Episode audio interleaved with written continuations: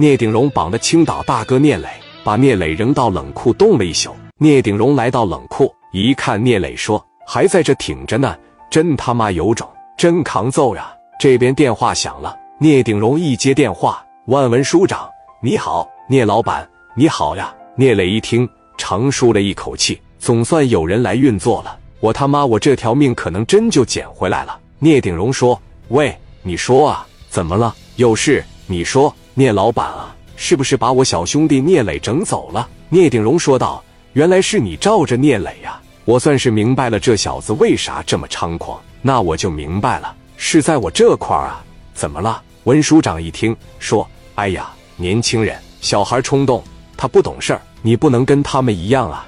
你这家大业大，你这格局这么大，那怎么能跟他们一样呢？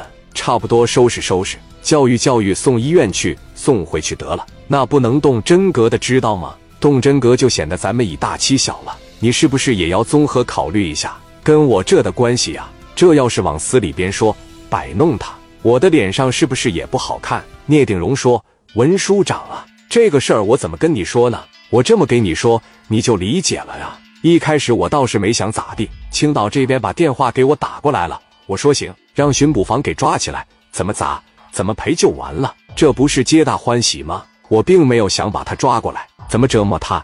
但是你猜怎么的？这小子和捕快头目陈放串通一气。”人家又给我砸了一次。市南巡捕房给我的理由非常的牵强，绝对是打发不了我，并且王振东说的是啥呀？有招你想，没招你也打他呀？这么点个事儿，我不至于找市巡捕房吧？我就把他带这里来了。我的要求也很简单，就是给我道个歉而已。可是这小子嘴，咱不知道为啥就这么硬，说啥就是不跟我道歉，那就怨不得我了，是吧？这么个小小的要求都不满足我。就不能怨我了。文书长看电话说了半天，对方也没有给面子的意思，也有点生气了，说道：“我亲自给你打电话也不好使吗？这孩子他就是那种脾气，别说是跟你了，那有的时候在我家喝点酒，跟我都梗脖子，我都奈何不了。随他去吧。”聂鼎荣呵呵一笑，说：“是吗？那我就好好的帮你管教管教啊！以小犯大，目中无人，是得挨收拾的。”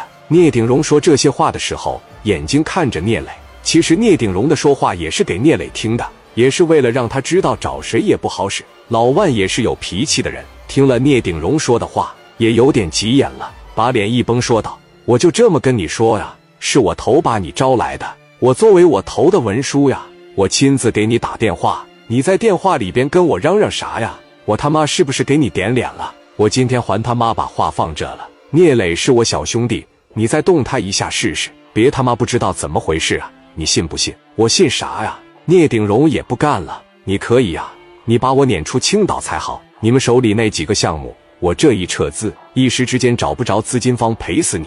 文书长这一下就妈了。聂鼎荣接着说道：“要是让你的领导知道，因为这么个事，我这边撤了字，我估摸着你也就干到头了。这事你不用管了。我还是那句话，我的事儿你少管。”我就是想让他给我道个歉，有他妈那么难吗？聂鼎荣说完，啪就把电话撂了。开始接电话的时候，聂磊是长舒了一口气，现在是倒吸了一口凉气，瞬间心凉了半截。聂磊心想，如果这一集没人再点赞和推荐，这回恐怕是没救了。